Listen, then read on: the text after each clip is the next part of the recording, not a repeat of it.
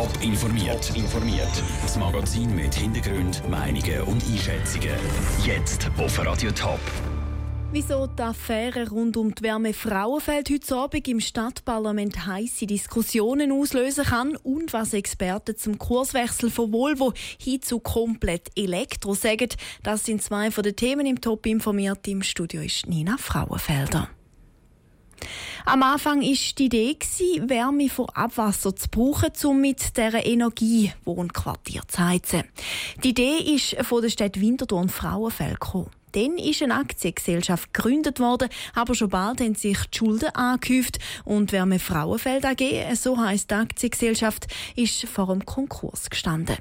Heute Abend ist Wärme Frauenfeld AG Thema im Gemeinderat von Frauenfeld. Peter Hanselmann, um was geht es da genau?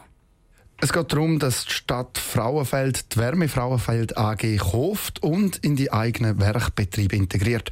Der Frauenfelder Stadtrat wird für das gut 4,5 Millionen Franken ausgeben. Das sei günstiger, wenn die Wärme Frauenfeld AG Konkurs gehen würde.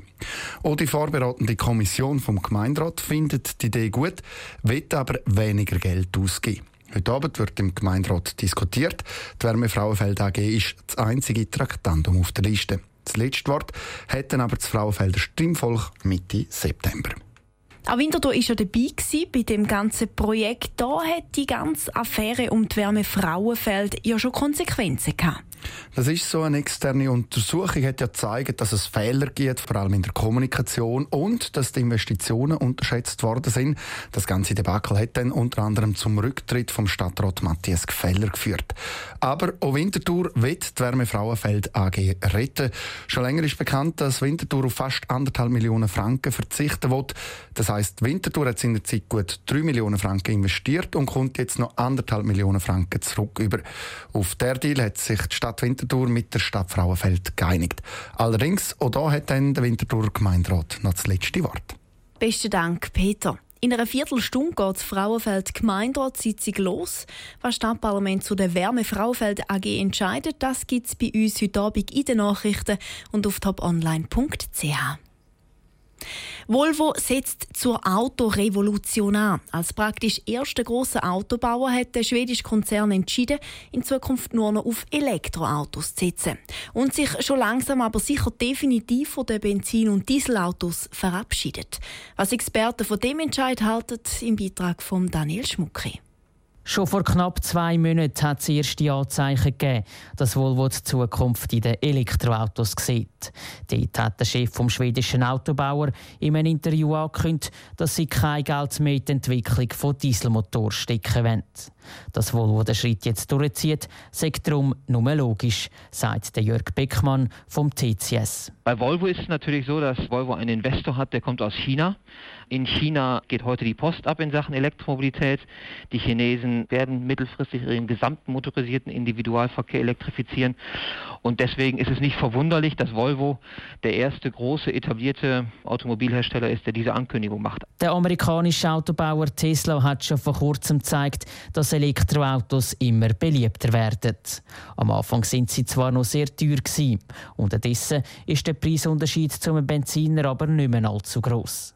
Dass sich die Elektroautos bis jetzt aber noch nicht wirklich durchgesetzt haben in der Schweiz, hat laut dem Autoexpert bei comparis.ch, Harry Meyer, vor allem mit den Ladestationen zu tun. Für jemanden, der mit einem Elektroauto durch die Schweiz fährt, der findet zwar fast überall eine Elektrotankstelle, aber er kann die nicht benutzen, weil die nicht koordiniert sind untereinander.